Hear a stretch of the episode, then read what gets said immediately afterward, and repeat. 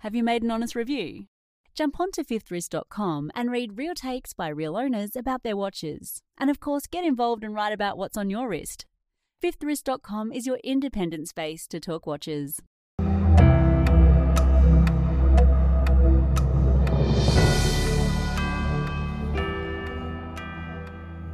Hello and welcome to the Independent Thinking Show for Fifth Wrist Radio. This is a place dedicated to showcasing the great people doing interesting stuff in the world of horology. My name is Roman, and today I'm joined by my co host and fellow watch fanatic, JP. Hey, JP. Hi, guys. And we've got a big crossover. We've got one and only Rob from Geneva Blue. Hey, Rob. Oh, my goodness. Yeah, yeah, I'm, I'm well. The fans have asked for you to come on my show, and you know, you got to, you got to Nah, it wasn't really. I, I, I don't think it's a fan thing. Um, but I want to just pop in, so to speak, because um, we've got another gentleman joining us here t- tonight, which is a bit of a special guest. And what a show we've got. Oh, do you want to introduce our special guest, Rob? I will. Yeah, I just want to introduce Max Büsser. Um, Max is here with us. Hi, Max. Hello. Good to be here. Great to have you here. Thank you. It's good to be here, guys. It's a first for me. What's a first for us, Max? So what, you're a dream guest for a lot of our listeners and us as well. What's fantastic. We go back a little bit. We were talking about dream guests, just to say that, um, a few weeks back, and I thought oh, someone mentioned Max. I thought, well, we can talk to Max. He's, I, have probably know. I guess we've known each other for ten years, Max, since my time in Geneva. Mm-hmm. Been to plenty of events and stuff together. We've had lunch together. We've uh, discussed watchmaking, um, you know, all over the shop basically, and especially your your really cool creations. Great to have you here, anyway, Max. Thank you. You can't see me, but I'm grinning. so looking forward to this. Did you want to give our listeners a tiny bit of Max's bio to wow them? Or should we get Max to do that? I can do that. No worries. I'll give you the uh, the elevator pitch if you want. Yeah. Uh, okay. Well, um, so I, I created MB&F. uh, 15 years ago. It's our 15th anniversary this year. Maximilian Büsser and friends. Before that, uh, in, a, in many previous lives, I actually, uh, I actually, I'm an engineer, which always amazes everybody. For whatever reason, people who listen to me or, or, or see me go, "You can't be an engineer." I still haven't understood why. And um, and then I did seven years first at Jaeger from 91 to 98, which were brilliant, extraordinary years where people would come up to me. I was the, the young product manager, basically creating products for the whole team, uh, and telling me like, young man, why would we buy a mechanical watch? There's no point. Or the famous, why would we buy that watch which turns? The reverso. There is no market for that. And um, so I did seven years there, which were absolutely amazing. Then some crazy uh, headhunter, I don't know, I don't know what he was taking. It was a good idea to introduce me to the good people at Harry Winston who were looking for a managing director for their timepiece operation. I was 31 pretty much clueless. And after four months of interviews, they actually gave me the job.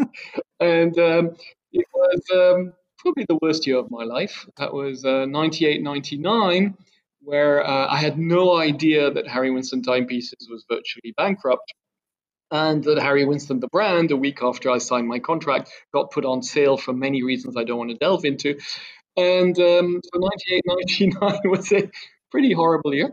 And um, and then well, 2000 to 2005, we we did a good job of putting Harry Winston on the watchmaking map. That was the beginning of Opus, of course, and many other great, you know, incredible. It was it was an incredible story. And then in 2005, uh, I quit all of that, uh, my corporate life, would say, and created my little creative lab. The whole point was and is still um, to be proud and to be happy. Actually, no. When I started it, it was only to be proud. Being happy was not actually a component in my life. It was trying to be proud of myself and what I did in life.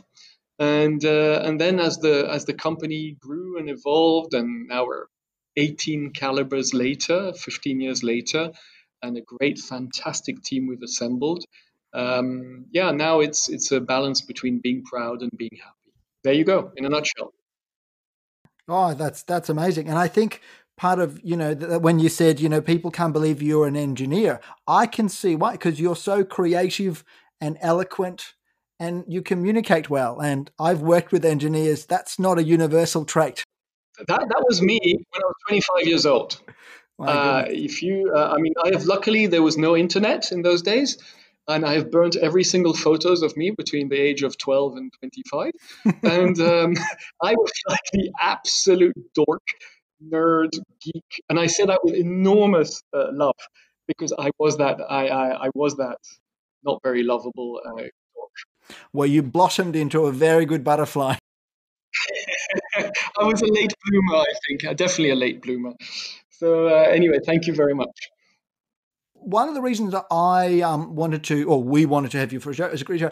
I think your career in the watch industry really spans this fascinating period in history. I mean, I think when you started in the 90s at JLC, for example, I mean, you started with the titans of the industry who saved the industry. Absolutely. You know, you, I mean, I think you worked with uh, Günter Blümlein. From that on, and then you went on to work with Harry Winston, kicking off the Opus series, which has really helped launch this new generation of independent watchmaking, which is kind of what I'm passionate about. And I'm sure JP, who'll jump in in a sec, is passionate about as well. And I think it's a fantastic thing that you've really, that your career kind of dovetailed beautifully into this sort of new phase.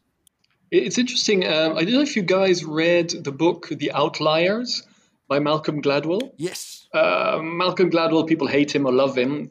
But The Outliers is an interesting book where he defines people who have been outliers, who've done incredibly well in their industry compared to the others. And he boils it down to being at the right time at the right moment uh, and working way more than everybody else. And I, I read that book uh, like, I don't know, six, seven years ago. And I was like, I have no idea if I'm an outlier because people sort of tell them, sell this to me, but I was just at that right place at the right moment uh, when the industry was starting to begin again, 90s, early 90s, there was no money, no glam, no glitz, no technocrats, no influencers. Uh, it was um, it was fantastic. I feel I feel like this, these old guys who keep on saying, "Oh, it was better before," but honestly, uh, we had no money, but we had so much fun because we were crazy watch lovers talking to other watch lovers. Uh, and um, and so it was. Um, yeah, yeah, look, I mean Basel. I mean, if you think of Basel in those days, it was yeah, it was amazing. So it was it was really um, it was a great moment, and I was very lucky to learn in those years, as you said, with the Titans. I mean, uh, I was so lucky to work with Günter Blümlein for seven years, who for me still is the greatest watch visionaire leader I have seen in this industry, and this industry has counted quite a lot of big guys. But Günter Blümlein was incredible. He was, um, he was. I mean, I was in awe. I've always been in awe, and he left us way, way, way, way too early. Yeah, it was a sad, sad day. Max, before we go any further, what we always do on this show is we ask, uh, we go around and basically do a wristwatch check and a drink check. So, can you tell our listeners what you are wearing on your wrist uh, today and what are you drinking? Ah, so I am wearing um, the only MB&F I have in Dubai, which is enormous amount of frustration for me because for the last four months I've only had one of my pieces, uh, but it's it's not any piece. It's a Legacy Perpetual, oh, wow. which was uh, created by the great Stephen McDonnell uh, in titanium with green uh, base plate. It's um, it's interesting because I, I've of course worn virtually every piece I've created. But it's the only time I asked my team to create a number zero for me. Nice. And uh, so that piece I've had for two years, and it's my it's my go-to piece in the MB&F collection. There are many others, but that's the one. And uh, what I'm drinking, because I've become a teetotaler over the last 10 years, is a glass of Evian. Good stuff, Roman. How about you? Uh, so what I've got on my wrist is I had to struggle. I knew we had Max coming, and unfortunately, you know, my MB&F is a future purchase. Uh, but but the perpetual is the one to have. I agree with you, Max. I mean, they're all amazing. Uh, what I've actually got on my wrist is a Peter Speake-Marin Piccadilly an early production piece. And the reason I pulled that out of the watch box was I know there's a bit of a connection between Peter and Max and the HM1 a long time ago. So that's the connection. Oh yes, oh yes. Peter is one of the the seminal people who allowed me to dream and create my own brand. I, I owe a lot to Peter. He's a fantastic gentleman. Um, and I'm drinking I'm drinking my usual, you know, gin and tonic the size of a fish tank. Very Australian of you. How about you, Rob? I'm glad you mentioned the Speake-Marin because uh, uh, we have these uh, pieces which are very, very closely close siblings. I think Max Peter speaks Piccadillys. Yeah, within the first ten serials. Yeah. Yeah, exactly. I know Peter quite well as well, and um, great guy. And we do all we can to support the indies, basically. But I've gone for a, a different connection. Um, I've got one of Stepan's watches. He's SUF, not his Sarpaneva, but the SUF. You would have seen Max. It's the one with the. It's actually the one with the Mo uh, bezel. You know Mo as well. Oh yeah, I love that piece. Love that piece. It's a really cool piece. A small series he did. Um, I love Mo. I, lo- I love I love Stepan. I love Carrie. You know, this this this bring this piece brings them all together. And um, unfortunately, since I don't have an MBF to wear either, I'm not one of few, and I've, I've, I've, sat there for hours with LV in the in, in the shop trying on different ones. But yeah, at the moment, this is as close as I can get, basically. So I'm wearing my my Sarpaneva SUF, and I'm drinking a gin and tonic as well. So I thought I'd, uh, yeah, I'm, I'm, I'm, right up with you. I mean, it's not quite fish tank size, but it's a decent size. I should keep it going for an hour or so. So, um, yeah, that's me basically. What about you, JP? Uh, yeah. So as it is such a special occasion, I'm wearing my most special watch, which is my A. Lange und Söhne 1815 up down in pink gold. Beautiful. Uh, I know that uh, Max adores 18th, 19th century watchmaking, and I thought I'd go with uh, something very much inspired by the pocket watches of that era. And uh, as for drinks, I had to reach uh, for one of the most special bottles I currently have, and that's Sullivan's Cove single malt whiskey. It's from Tasmania limited edition double cask. If you hadn't heard of them, um, they make some of the most amazing whiskeys on the planet, winning dozens of awards over the years. So um, they're quite hard to get. So you have to subscribe to their newsletter and then get notified, and they're sold out in five minutes. So that's that's uh, that's me tonight. Yeah. Wow.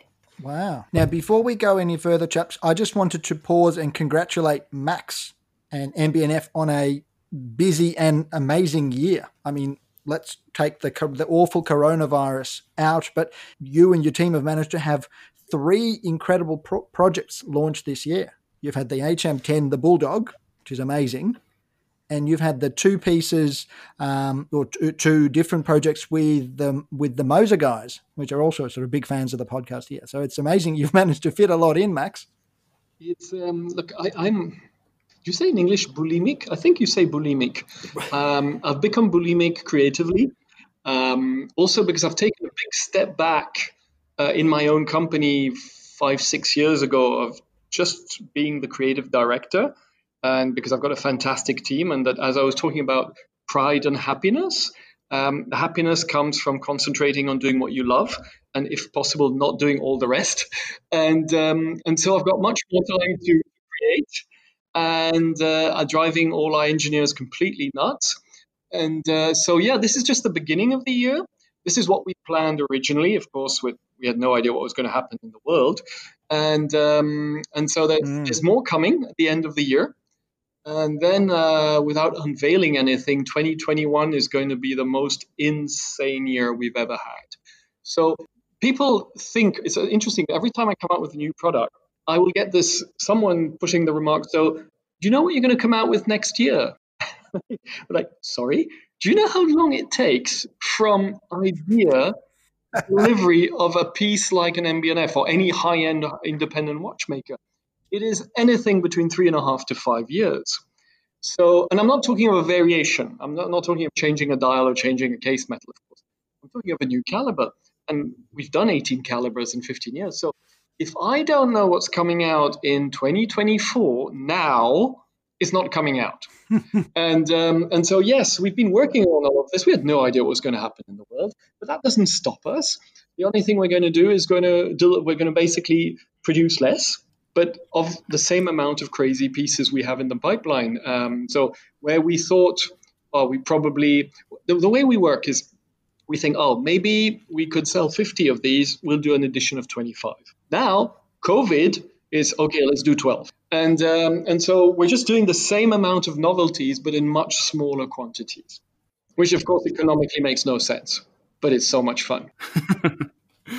Max, we touched on uh, Günter Blümlein just before, and I know that he told you once that uh, creativity is not a democratic process. When you first come up with a new design, when you first start drawing, being an engineer by trade, do you automatically think about like the technical feasibility of things while you're designing, or is it really just whatever you think it should look like and then figuring out how to make that happen in the process?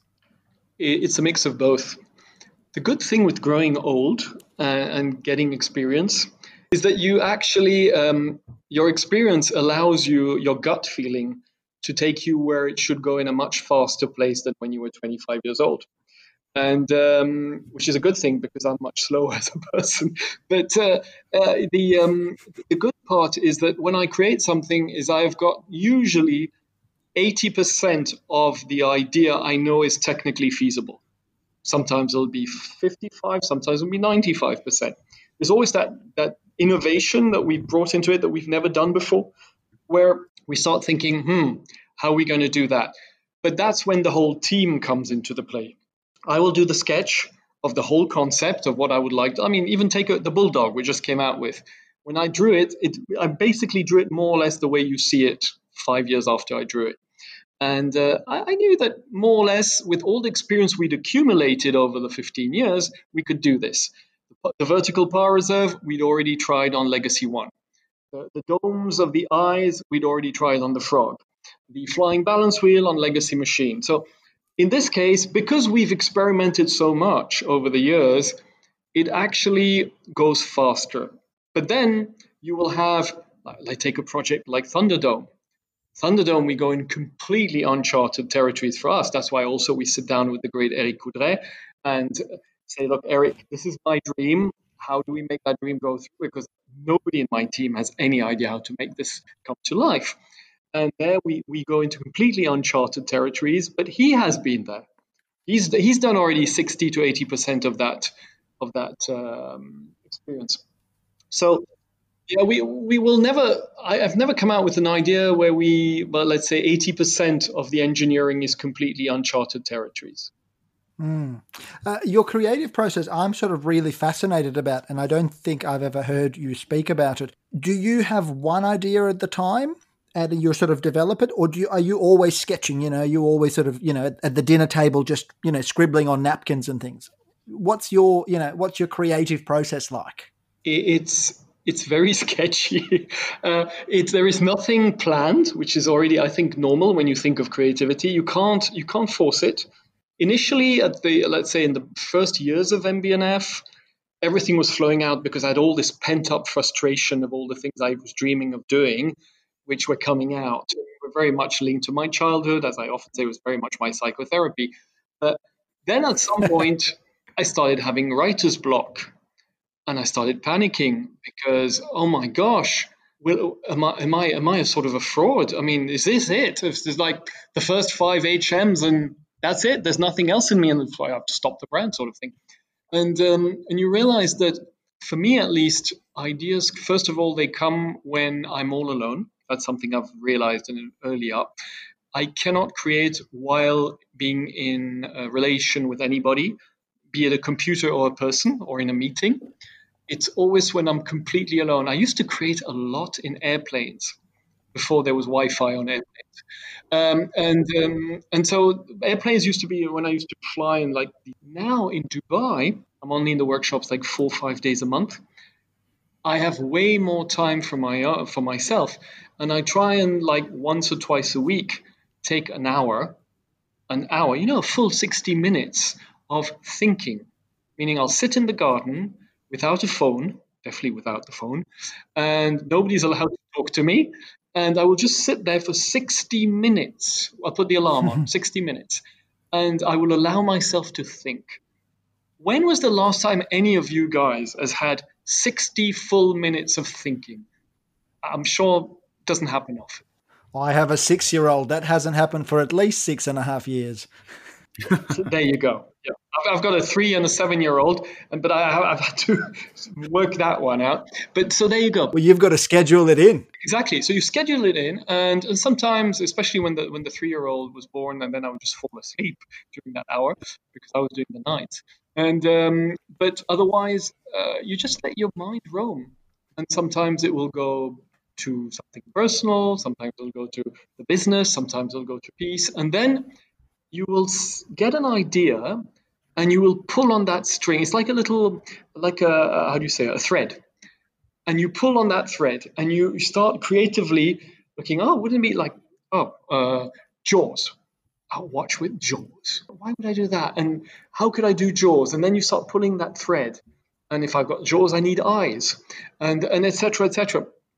So things like that happen. Of course, it's not only for MB&F timepieces. Uh, look at all the clocks we've created over the last uh, six years. Um, actually, what's interesting also is um, a lot of people ask me, why do I do these clocks? It's because they are an answer to my two biggest frustrations as a watch creator.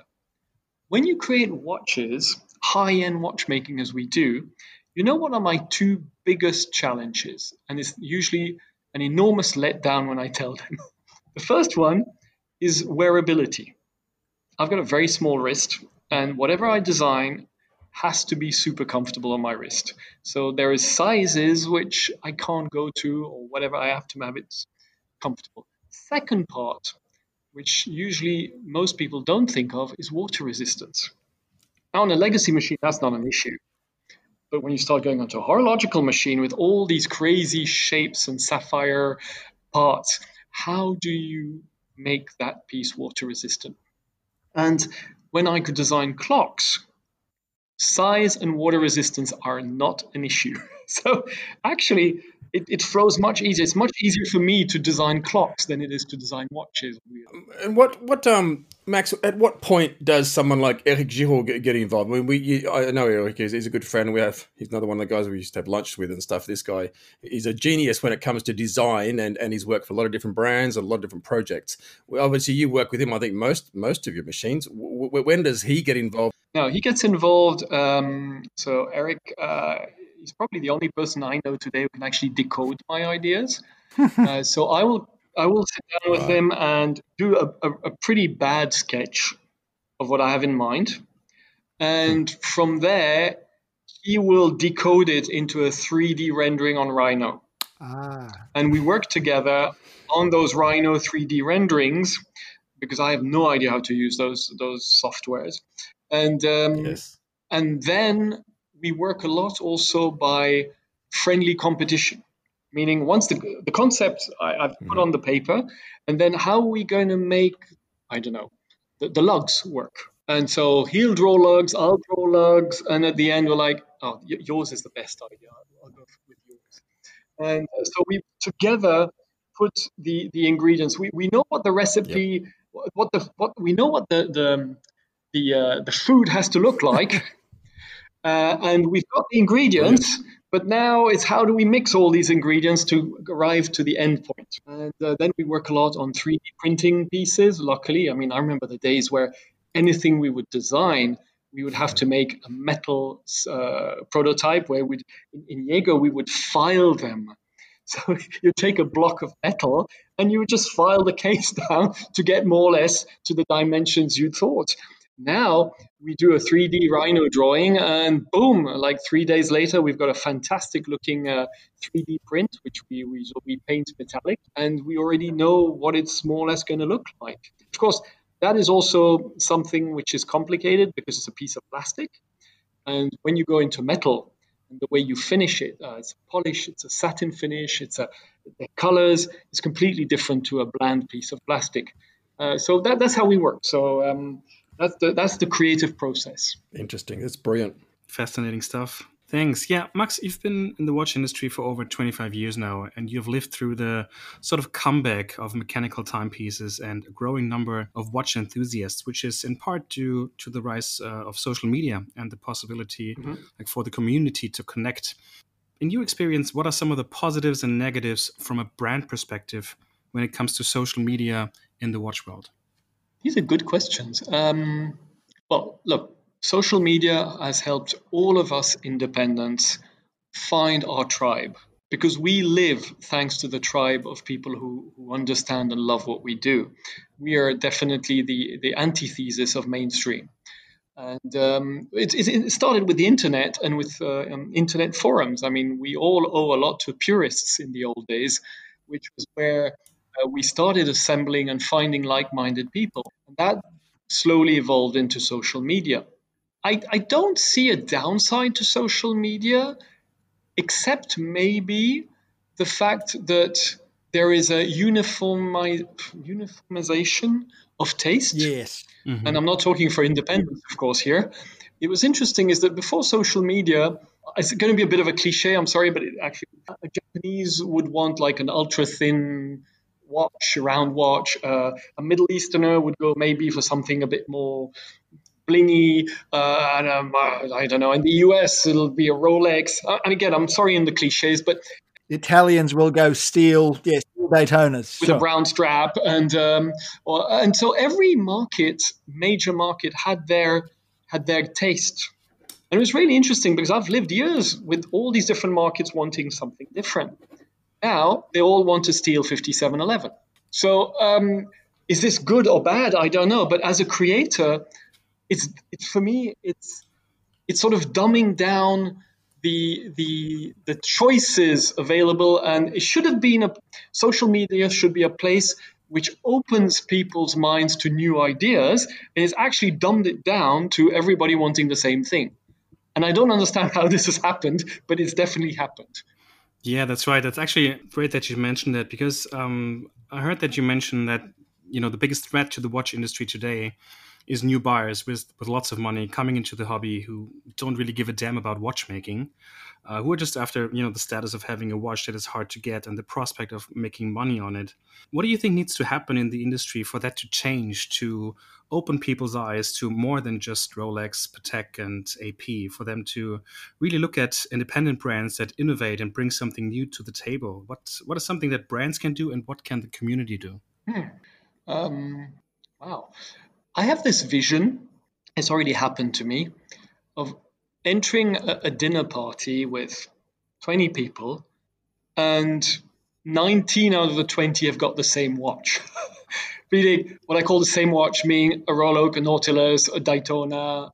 That's every watch get together. And, and so, and they're very proud of it, and, and they're great products. Don't get me wrong, they're great products. But I do think that at some point, after years of assembling and always everybody having the same watch, there will be a counterculture current. It has to happen. It's always happened in the art world, in any different world over the centuries. When you've got a predominant art uh, current which takes over and everybody's home looks the same and everybody's wrists look the same, there will be a counterculture independent creative watchmaking will, for me, always be the counterculture. It cannot be the culture. Because if it does become the culture, then we've lost our tribe. Uh, so um, I, I, just think that it's a status of the world, and we just not try to battle it. It's the way it is. Right. And uh, and then when when I I come in with my Speake-Marin, my my Voutilainen, my Urwerk, my uh, my Bethune, uh, my Sarpaneva, uh, all these all these pieces of people I love, uh, and of course my MB&F. People look at me like, "What the hell is that?" And that is so enjoyable because I've got the story to tell them. And I'm going to tell you something which is incredible. We have a lot of customers who also have the right Patek and the right RM and the right AP. And they all tell me the same thing. They say, when I'm wearing one of those watches, nobody ever talks to me. Mm-hmm. When I wear one of yours, people come up and start striking conversations. People not even the watch industry, I mean, who are not into watches. And like, sorry, sir, but what are you wearing? What is that? And it's a, a lot of my clients have said it is tough to wear one of your pieces because most people don't get it. But at the same time, it's the ultimate icebreaker because you start incredible conversations. Well, that's right. And I think, I mean, what you said there is very right what your pieces, at least in my mind, exemplify is that human connection, which the big, faceless, mass produced corporations can never match. Absolutely. Mm-hmm. It's about humanity. Exactly, yeah. And one of the things I find fascinating and, and, wonderful is your use of the word the tribe when you're talking about, you know, your customers or people who have your pieces in the same way that you talk about your friends as the creators of your pieces. And, you know, that's all over your branding and your marketing. I think that's wonderful. Thank you. It's, it just came naturally. It's interesting because when I created the brand, and I've said that pretty often, everybody in the industry told me it's the worst name ever for a watch brand. can't call your brand unfriend. yeah, I mean, our first piece, HM1, was a hundred and seventy thousand US dollar central tourbillon watch. Uh, even though it was very disruptive in, in, in concept and shape, it was a high end mechanical watch. And you can't call your brand unfriends. I mean, that's the Mickey Mouse brand. And um, and I just said, look, honestly, I, I would like to call it Max Büsser and people who share the same values, enthusiasm, and passion uh, as as myself. But that was a that lot. goes great in a marquee. that, was, that was a lot of letters in the day. Uh, so so we ended up with friends, and um, but there is one. I've got one regret. Um, the brand was not supposed to be called MB&F. Was supposed to supposed to be called B and F. And all my first drawings uh, of everything I've kept was I had B and F on my dials.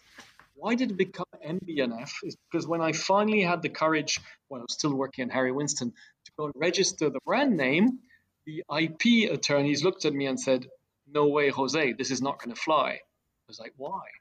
It's Bell and Ross, because Bell and Ross had registered B and R everywhere in the world, and it's a watch brand. So you arrive with B and F with a watch brand, they're gonna they're gonna have you for lunch. And um, and so like, oh, of course damn.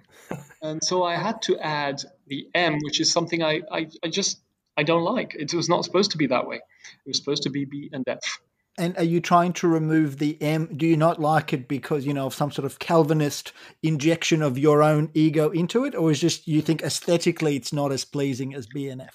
Um, the first point, I, it it sort of gives the impression that MB is more important than the friends because they're two letters, so it gives more focus on me and I am just the guy who has the ideas.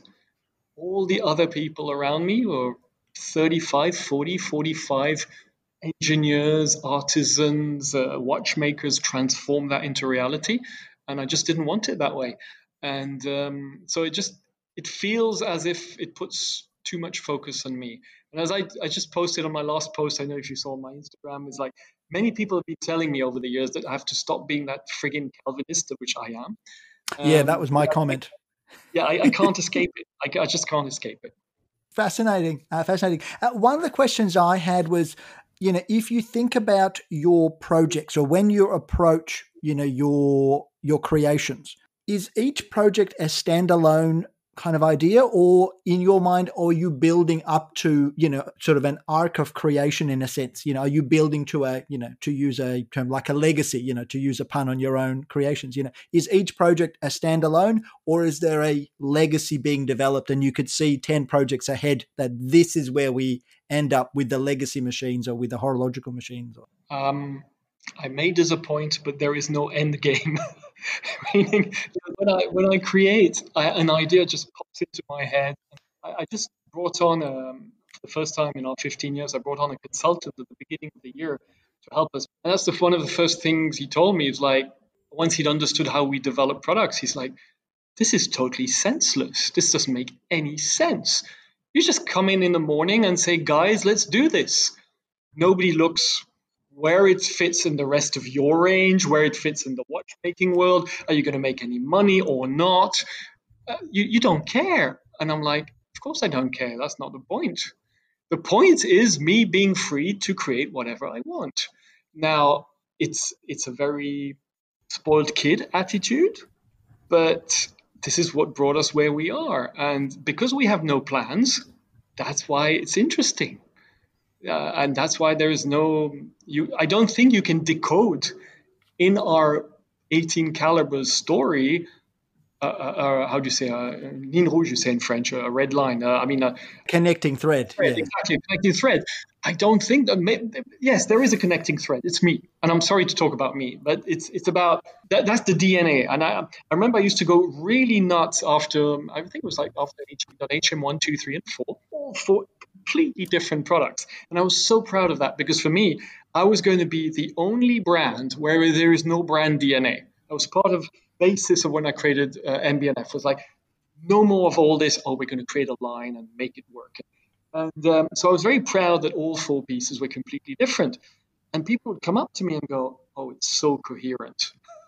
like uh. they were meant as a compliment, and I was like super upset. It's like, what do you mean it's coherent? it should not be coherent because this is absolute free thinking. But you can't escape yourself. I can't escape who I am. At the same time, if I look at my HM1 today, and God knows I put so much of myself into that piece, and I, it was it was probably one of the two, three most difficult creations for me uh, because it was my first. Um, if I look at it today, 15 years later, I would never ever create that piece today. I look at it as if it's an alien going, "You actually did that." I am super proud of it. Don't get me wrong, but the man I have today, the man who's already created those 18 calibers, and the next seven, by the way, that's 25, doesn't want to do that again. That that that was that was that was then. So there is no brand building exercise in the creative process. It's fascinating because one of the things I also enjoy. So independent watchmakers are my passion, independent watchmaking. Another passion of mine is sort of modern art. And there's this theory in modern art by uh, this economist, David Galenson, about the two different types of artists that exist. You know, there's the conceptual innovators who you know, arrive young, bursting with ideas. You know, somebody like Picasso, for example, you know, knows exactly what he's trying to do. He brings a canvas out, and it's you know, the idea is there. That's a sort of this conceptual innovator, which is kind of how I see you as you're talking about it, versus somebody else who's sort of more of an experimental innovator, you know, a tinkerer who sort of tinkers, is never satisfied, you never doesn't quite know what they're trying to say. Whereas what it sounds to me like is that, you know, you've got this idea, you've got the concept, and it sort of comes out more or less formed, which then you know you build up into a 3D sculpture. But you've got that really strong idea. It's fascinating. Yeah, it's fantastic. But I'll give you I'll give you a, an, um, two ways of, of creating. Look at uh, my good friends Felix and Martin at Urwerk. When I look at Urwerk, their their 20 years of creativity or more than that, for me, they are like the, the Japanese katana swords uh, creators. They are perfecting an idea and mm. from time to time, they go completely bananas and create an EMC or an AMC. But uh, it's it's it's one idea that they've been working on for 20 years and trying to improve on it. That's how I see it. Maybe they'll they'll hate me for saying that. Maybe they don't see it that way. But that's how I see it. On my side, once something has been created, I don't want to do it again. I don't want to. I will perfect it if I think, oh, maybe we could do one or two iterations which are better. But then that's it it's finished, halas. And um, and so I, as a creator, I get pride from taking risks. Taking risks means getting out of your comfort zone, which means not doing the same thing.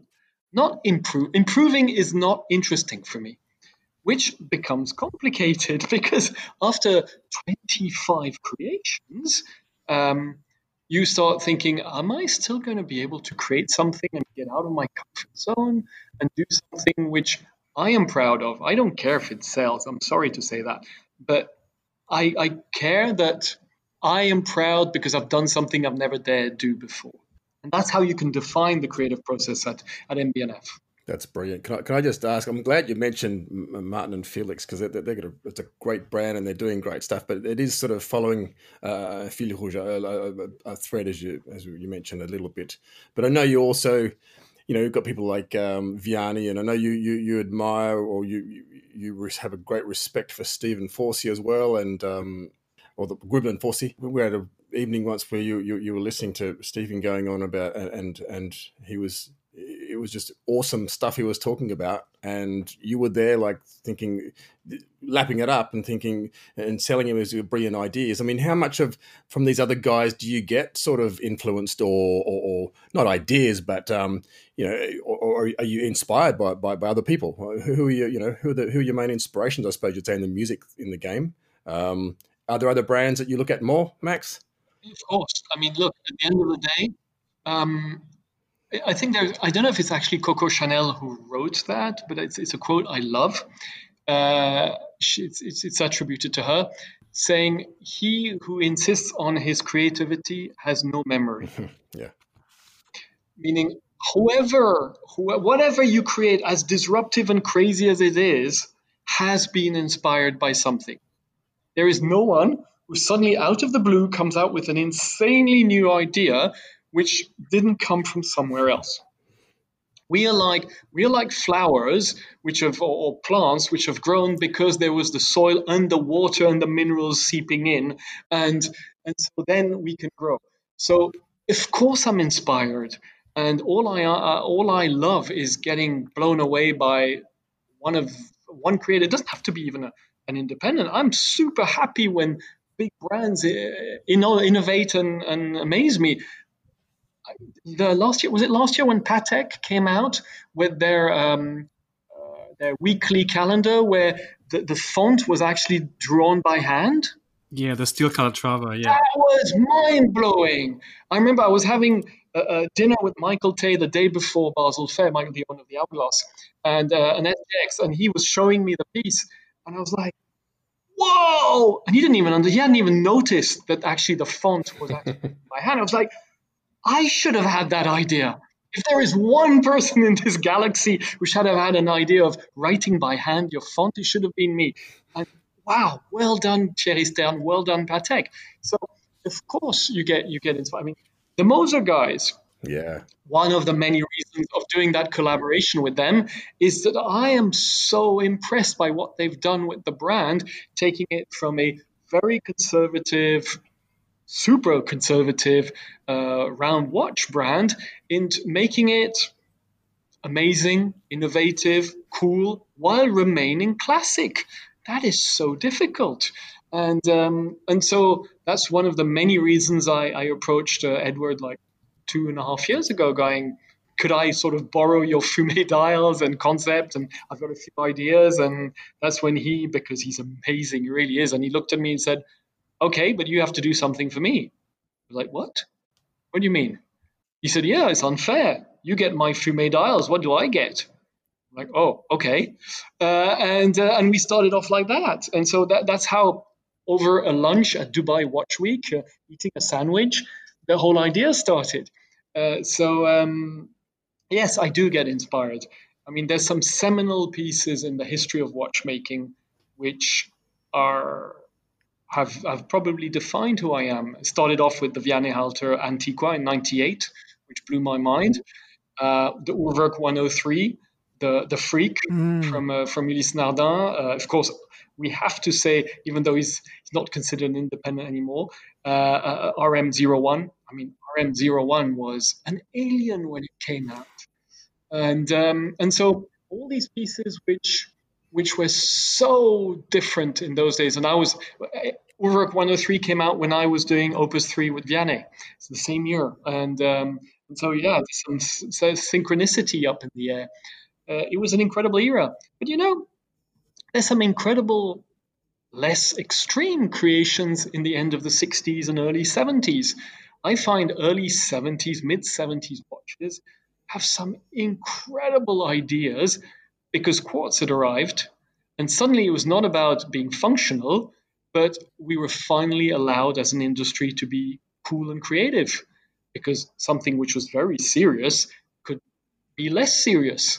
And now we're all looking at these 70s crazy looking watches and we love them. But 15 years ago, you wouldn't want to be seen dead wearing them and they would go for 20 bucks on eBay. So there, there are, there are, there is, there has been a lot of creativity in this industry. Yeah, absolutely. And I think Moser is, is a prime example of that. Uh, I'm, I'm, with you on that one, Max. Um, speaking of other brands, um, you created a fully new brand a couple of years ago, but you killed it before the launch because it would have meant not having enough time for uh, MB&F and your family. And similarly, you kept the number of watches um, you're producing at around 280 pieces back in 2013 mm-hmm. because you felt it was a perfect size for the company. For someone who's so emotionally invested in his watches, do you sometimes wish you could put them on more wrists? Maybe do something like your friend Stepan Sarpaneva did with his entry level brand SUF? Oh, absolutely. And in, in the, the, the, the, few IG lives I've been doing these last months, and in, in the, questions which have come over, it's like, what you, what are your regrets? Uh, my my one of my number one regrets as a creator is not to have been able to create a product my social environment can wear. Really? Oh wow! I come from a simple family. Uh, my friends today are cannot ever buy an MB&F. and the value of an MB&F is 100% validated. I'm not saying it's too expensive, on the contrary, but the way we do our, our, we create our pieces and the engineering and the and the, the, manufacturing and the hand finishing and the quantities make it that way. So yes, I would love to create a, a product which is at a much lower price point. I, as you said, I had created a brand which was circling around that, which was going to be like in the three four thousand US dollar mm-hmm. segment, and um, and everything was there, and I, I pulled the plug in November 2018 um, because exactly as you said, I, I, realized I'm already not giving enough time to MB&F. I have the feeling, at least, I'm not giving enough time to my family. My my personal balance is one of my biggest challenges, as most people who've got a family and work. Right. And uh, what am I doing? Am I just going that extra spoiled kid mile and doing this? And I'm actually going to throw a spanner into something which was more or less working and uh, and so I took the decision to stop it. Um, I hope that one day, in a different way, we can resuscitate at least a couple of those ideas and, and, and launch them. Uh, it wouldn't be under the MB&F brand. It's impossible because MB&F is the symbol of insane engineering, insane hand finishing, uh, insane watchmaking. So you can't do that at three grand. It's impossible. Um, so it'll have to be something else. But it's it's at the back of my mind. It is. Good to know. We're looking forward to it. I guess the HMX is as close as you get to. I mean, I forget the resale, resale, and, and, the, and the prices, but it was a little lesser priced, wasn't it, Max? It was thirty thousand, yeah, twenty nine thousand. So that's as close as you've got to a sort yeah. of a, a so-called entry level. I mean, it's still out there. It's it's, it's an awesome piece. Um, but I guess that's when you start playing around with different things. I mean, not all of them are going to be mega expensive, and it's just a really cool look you come up with and said, let's go with it anyway. Well, it's also because I think over the, the, journey we've been developing, you can see that we, we started off with a few modular pieces, meaning using a base as a GP movement and that we're working on. All this we don't do anymore. So it's all integrated movements with these beautiful flying or non flying balance wheels insane hand finishing, hand engraving, all the things that the first pieces probably well actually didn't have, and that we've right. just gone up in in in in our prerequisites on what we accept under our brand. I don't see myself going back from that. I don't see I don't see me allowing myself to go down on my quality levels today. Yeah, look, I, I can see where you're coming from there. Obviously, with um, having a high level brand like that, and you know, still making sure a possible new brand has the same integrity and is still you, must be must be a pretty difficult endeavor. I, I love a new challenge, so don't worry, something's gonna happen. Good stuff. you heard it here first, folks. I'm just curious because uh, I was talking to some of the guys from the Melbourne Watch community this week about having you on, and they were all so curious as to what your personal collection looks like, Max. So, what what is in your watch box? Watch box, sorry. Huh. Um, I'm a watch addict. Welcome to the club. Welcome to the club. Yes. One of the many big issues of our industry today is that not many watch addicts in key positions in big brands. And so the people actually making decisions don't actually love or buy watches. That's very true. And um, and so I, uh, for me, it's a prerequisite if you're going to be a. Um, it's I think I've got there's a three pronged approach to what I what I I collect. There is of course uh, I've I've managed to collect one of each of our what we'll call our icons. What are the, the pillars of our industry today?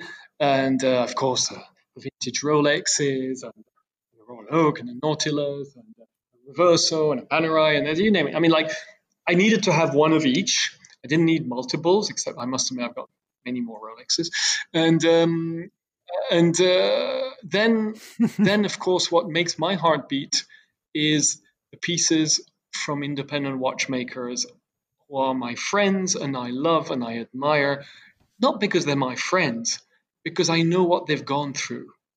I know that every single one of that those persons had the hardship they've gone through, and some have actually failed, um, to to go to the end of their dream.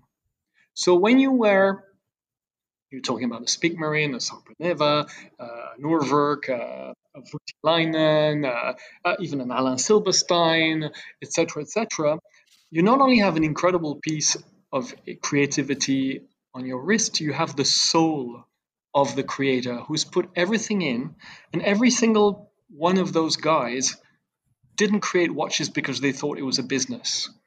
They didn't do what they did because they thought there was any money to be had. They did it because it was their calling, and some failed, and most have gone through insane hardship. And um, and they continued. So you've got a, a piece of humanity, of soul on your wrist. So that that's very important for me. That that's the second. And the third is vintage quirky watches. Um, I just missed. There was a Sotheby's auction uh, this week, last week.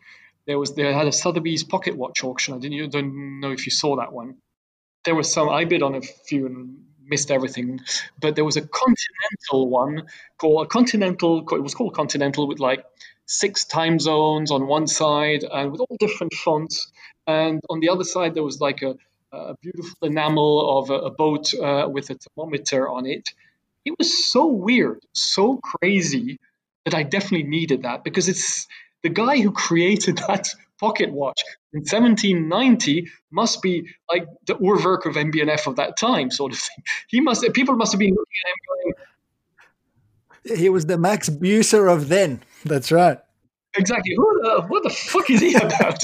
and uh, and so and so it, it, was it was really amazing. So that that's those are the pieces I'll you know the last piece I just bought, Zenith Future Time Command. Does any of you know what a Zenith Future Time Command I've is? seen this one, yes. Okay, 1972. Google it. You're going to see that it's if Zenith, and I've told Julien Tornare this, if Zenith comes out with that piece today, it would be considered modernistic and futuristic. And it was designed in 72. That was a quartz watch. They could very easily make it into mechanical and the design is incredible. And when I stumbled onto that, I was like, I need this. I think I, I paid 750 pounds on eBay for that watch, and it's incredible. Uh, what else did I just get myself? I got a 1968 Omega Chronos. Oh, they're great. With an incredible design. Awesome. Uh, for, for a song, for a song, you can get some incredibly innovative, great product. Five hundred to two thousand dollars.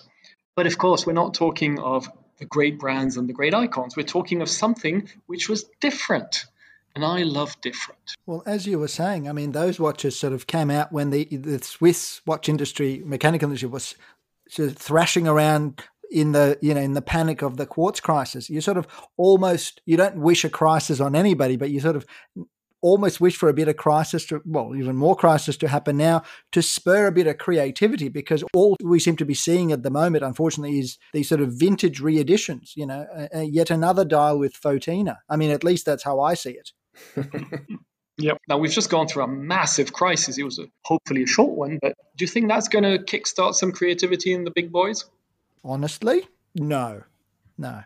I don't think so. But that was something I sort of had in mind to sort of ask you. I've said this on the podcast before when we were talking about who in the industry is the best at communicating about watchmaking. And I'd mentioned your name as you are the best communicator about watchmaking, not your own watches necessarily, but actually just the beauty and the glory and the importance of traditional watchmaking, you know, as exemplified by your LM. Thank you. If we could give you a challenge as the best communicator about watches, could you sell us a brand new watch that's out there now from one of the main brands? You know, how would you go about it? Not an indie, but just let's say pick a brand that you think. How would you go about it? How could you sell us a modern watch? What would you say? It's the one thing which is crucial for me is whatever I say comes from my heart. I will only defend what I believe in, and and I can be extremely vocal against what drives me crazy, and that's why people like to invite me on their shows uh, because I am a person who can say very unpolitically correct stuff. Um, so it's it's it will be I, I can't I can't sell you something I don't believe in. But I just gave you a great uh, a great point of of that beautiful uh, weekly calendar from Patek in steel. I thought it was a great price, beautiful design, wonderful font. Honestly, Patek movements beautifully finished. It's great uh, great product. um, that's a watch I, I would I would own and I would I would sell with pride.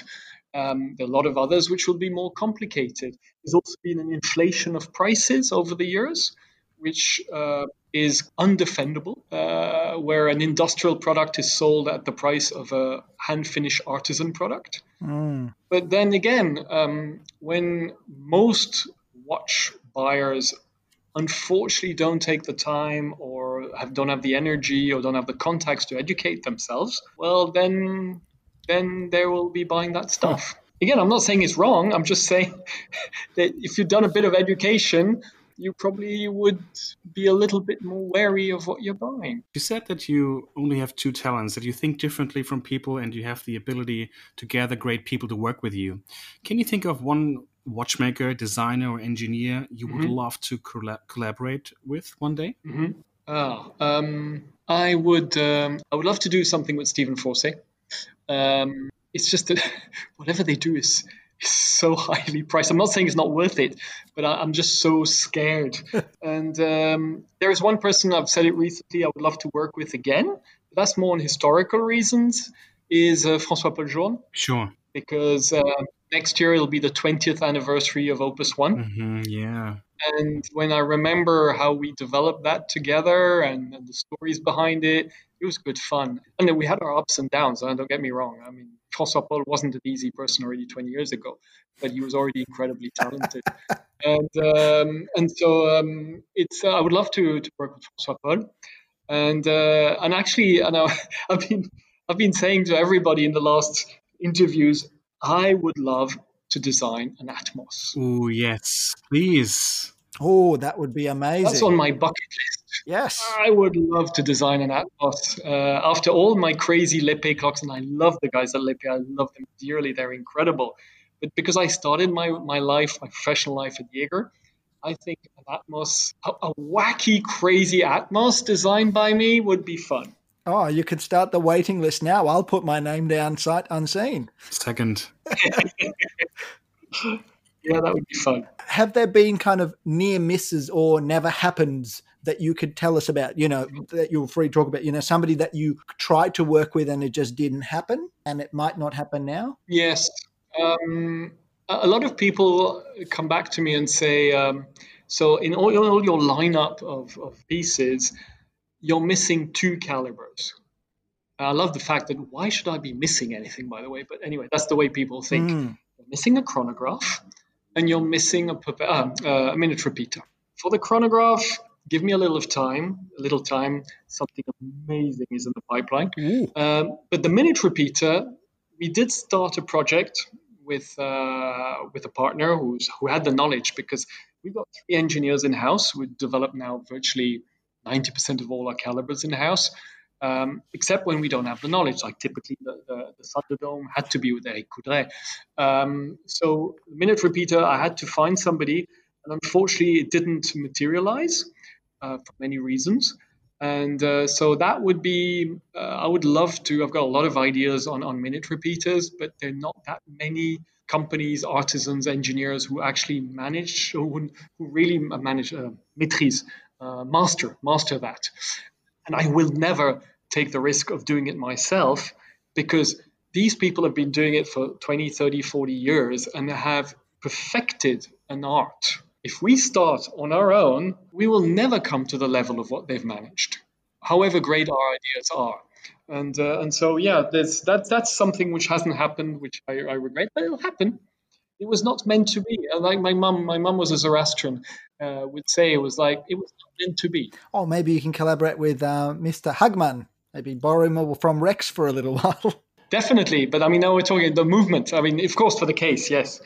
But, uh, and look, Shep is doing an incredible job. I mean, he is he's flying. I mean, he deserves all the kudos he's getting. So, so Max, as much as not having to have such and such a movement or such and such a movement in the lineup, and not really going along those lines, you're saying a chrono might be in the offing later on. Can we? Can we? We're all big Habring fans over here. We've got. I've got one. We've got a couple of guys. have got them um, in, our, in, our, in our crew. Um, Richard Habring, great guy. You know him. Of course, I know Richard and Maria very well. Um, no, not with them. Uh, we're developing a chrono which will be something I think nobody's ever seen. Wow. And uh, and but give us a few more years because this is this is a typical five year project. So uh, we're in the middle of it. It's incredibly frustrating. You, you have an idea one day, you wake up one day and you say, "Oh, wouldn't it be cool if?" and then you have to wait five years. Like, oh, it's terrible. So, so let me ask you, Max. So, w- when you wake up with that idea and you, you know, you ring your, you know, whoever, Eric Giroud, and say, "Hey, I have an idea." Do they do an I? Do they go, "Yes, Max has got another idea," or do they go, "Oh no, he's had another idea. God, it's going to be sleepless nights again." Which way do they go? Uh, it depends in which state of their life or their day they are. Right. Um, like every all of us, because initially when I started MB&F, um, every time I had a new concept, I could see, and every artisan we work with and, supplier, I would go and see them and like, okay, now the sapphire glass has to be like that, and you could look at them saying, "You're joking, right? There's no way we can do that." And uh, I remember when we started with the, the, first sapphire manufacturer working with them, we did the HM2SV, which was had a whole half block of sapphire on the top. Wow. And the guys looked at me and said, "It's impossible because in those days, sapphire manufacturers only made round or square glass, uh, which were a little bit domed or not. They couldn't even make a box." Uh, what do you call a box uh, glass today. Remember, Speedmasters were still in, in plexi mm. in those days, and uh, so nobody could make actually even that. So you would arrive, I'd arrive about HM2 and then HM3, the, the, the frog uh, and the domes, and then the HM4, the whole middle part, which takes 180 hours of machining to do. And, um, and they would just look at me like, no, you're joking. And this has changed. This has changed because I think because they've managed to overcome each challenge we've given them, it becomes also an addiction. Mm. It's like, okay, Max, what's new? What are you bringing for us this time? Because you have to realize that at the end of the day, however much they're going to charge us, and don't worry, they charge us, it's, it's, it's not with us that the people we work with live, where we'll maybe be at the highest 20% of their yearly revenue. Sure. So um, we're, we're, we're their crazy wacky, expensive mistress. where, where, where the guys where like when we arrive, they're like, oh, this changes from our normal, boring, usual life. Uh, it's going to be complicated. We're going to pull our hair out, but this is going to be fun. Yeah, cancel our lunch, hold the phone. Yeah, yeah. Well, look, I think we should start sort of wrapping up. I mean, Max, we could keep you on, on the phone for hours, but I'm sure you've got more exciting things to do. It's been a great interview, guys. Thank you. Um, what we try to do is we sort of we usually ask our guests and ourselves to sort of uh, for people to follow, for a recommendation to follow on Instagram, uh, more for us as the community to kind of expand and discover new people, discover new concepts. Mm. Would you like to go first, Max? If you've got somebody for us. Sure, sure. Um, I'm not going to be in the watchmaking world. I think there's so much out there. Um, no, I um, there are three accounts I I love.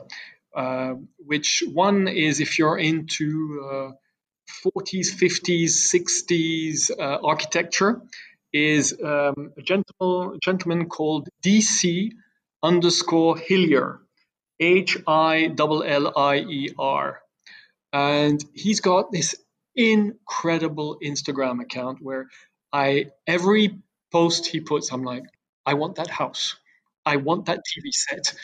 Uh, he, has got incredible taste. At least my taste. Uh, I'm sorry, he links to my taste, and uh, he, he, does an incredible job. Um, second, to look at at any time of your your life, especially when you have kids, because trying trying to explain them what life was. There's an account called Historical Pix. PIX in one word, historical pics. And all these incredible photos of 20, 50, 100 years ago, 150 years ago, of moments in time where you sort of understand what life used to be. And uh, I, I, could spend hours on it. And, uh, and the third, if you're a petrol head, car guy, there's a guy, maybe you already know of him. He's, his name is Ted Gushue. Yes. And uh, Ted does these incredible photos. He goes around the world uh, as a as a basically a car journalist, uh, taking photos of incredible vintage cars or sometimes modern cars. And uh, his so Ted Gushue is G U S H U E. And um, those three accounts are not to miss for me. Max had three. How did he get three accounts? He's a very special guest, Rob. Well done. No, it's good. They're great. Great ones to follow. No, those are fantastic. Thanks, Max. JP, did you want to go next? Uh, yeah, sure. So um, I got a chap called Watchful underscore Waiting. And uh, yeah, he's a collector with uh, a phenomenal collection. He's got uh, an FP Journe, I think a Chronomètre Souverain. Um, he's got a Stover, he's got a Lange One, and some other like great pieces. Takes great shots as well. So uh, definitely an account to to go follow. Watchful underscore Waiting. Okay, just followed him. Rob? I just have a one that i am not sure if I've spoken about him before. There's a guy in Switzerland, Max knows him, Marco Gabella. Mm-hmm. He he does. I won't say who he works for, what he does, but I mean, he's a watch guy. Plus, he's into art and Art Deco stuff and uh, some really cool art. Basically, it's M A R C O G A B E L L A. He's a good friend of mine, and surely of Max's. Um, he just has some stylish shots. Some of them just pretty arty. Um, he has some really cool works of art in his house, and he's a bit of an artist himself. He has a bit of a stab at it. You know, got some got some got some canvases going usually in his house. Good guy. Doesn't take himself too seriously, but um, has really good taste basically in watches and art. Uh, go and follow Marco. That's what I'm going to say. Very nice. Yeah, very cool. No, that's brilliant.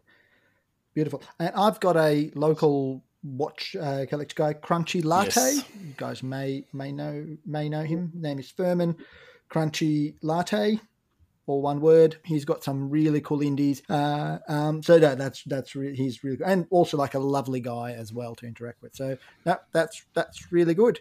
Beautiful. Well, look, I think we'll wrap up. That's that's an amazing episode. Uh, once again, thank you to everybody for joining us for today, uh, and many many thanks to Max, of course, for speaking with us. Thank you, Max. Great pleasure. Thank you very much. Insightful questions. You made me think. And uh, and thank you for doing all that research, JP. I was impressed because. thank you, appreciate that. So you're the stalker. Ah. Uh, thank you very much, guys. I'll, I'll, take that as a compliment. Definitely. Many sleepless nights went into this, Max. Many sleepless nights. But look, I think that's a. I think what I, what I really think this conversation shows is, Max, your passion, your integrity, and your enthusiasm really shines through, and I think that we talked about that thread that's connected all your fantastic and incredible um, pieces and you know products that you've made, uh, projects that you've undertaken at MB&F, and it really shows the man behind the name. I think, and so I really can't thank you enough for joining us today. I think it's been a fantastic conversation. Well, likewise, and um, we can even continue at another time if you wish. There's so many more stories after 30 years. Happy to happy to go back into memory lane. So thank you again, guys. Brilliant. Thanks, Max. Thank you. You might regret this one day, but we've got it on tape. Thanks, Max. It's a pleasure. Thanks again. Thanks, everyone, for tuning in for today's episode. Fifth Wrist was set up as a platform by enthusiasts and for enthusiasts. If you want to join us, contribute, write reviews, or even come on the podcast, please get in touch. Follow Fifth Wrist on Facebook and Instagram or on our website, fifthwrist.com. Please like and subscribe to the Fifth Wrist podcast and leave us a review. It helps to spread the word. Follow me at Times Roman AU. JP is at JP underscore Melbs. Rob is at Geneva underscore blue underscore and of course our guest Max at Max Buser. The Fifth Wrist crew can be found at Fifth Wrist.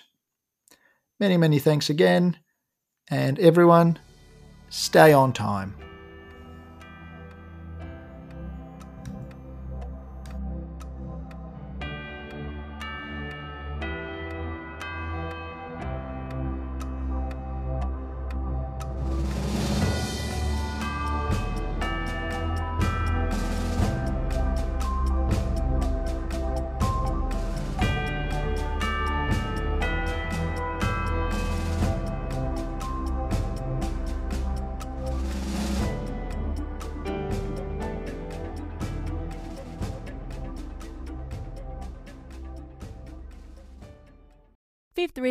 By the community for the community. We would love you to join the crew via our group chat on Slack. Email us at contact at fifthwrist.com and join the movement.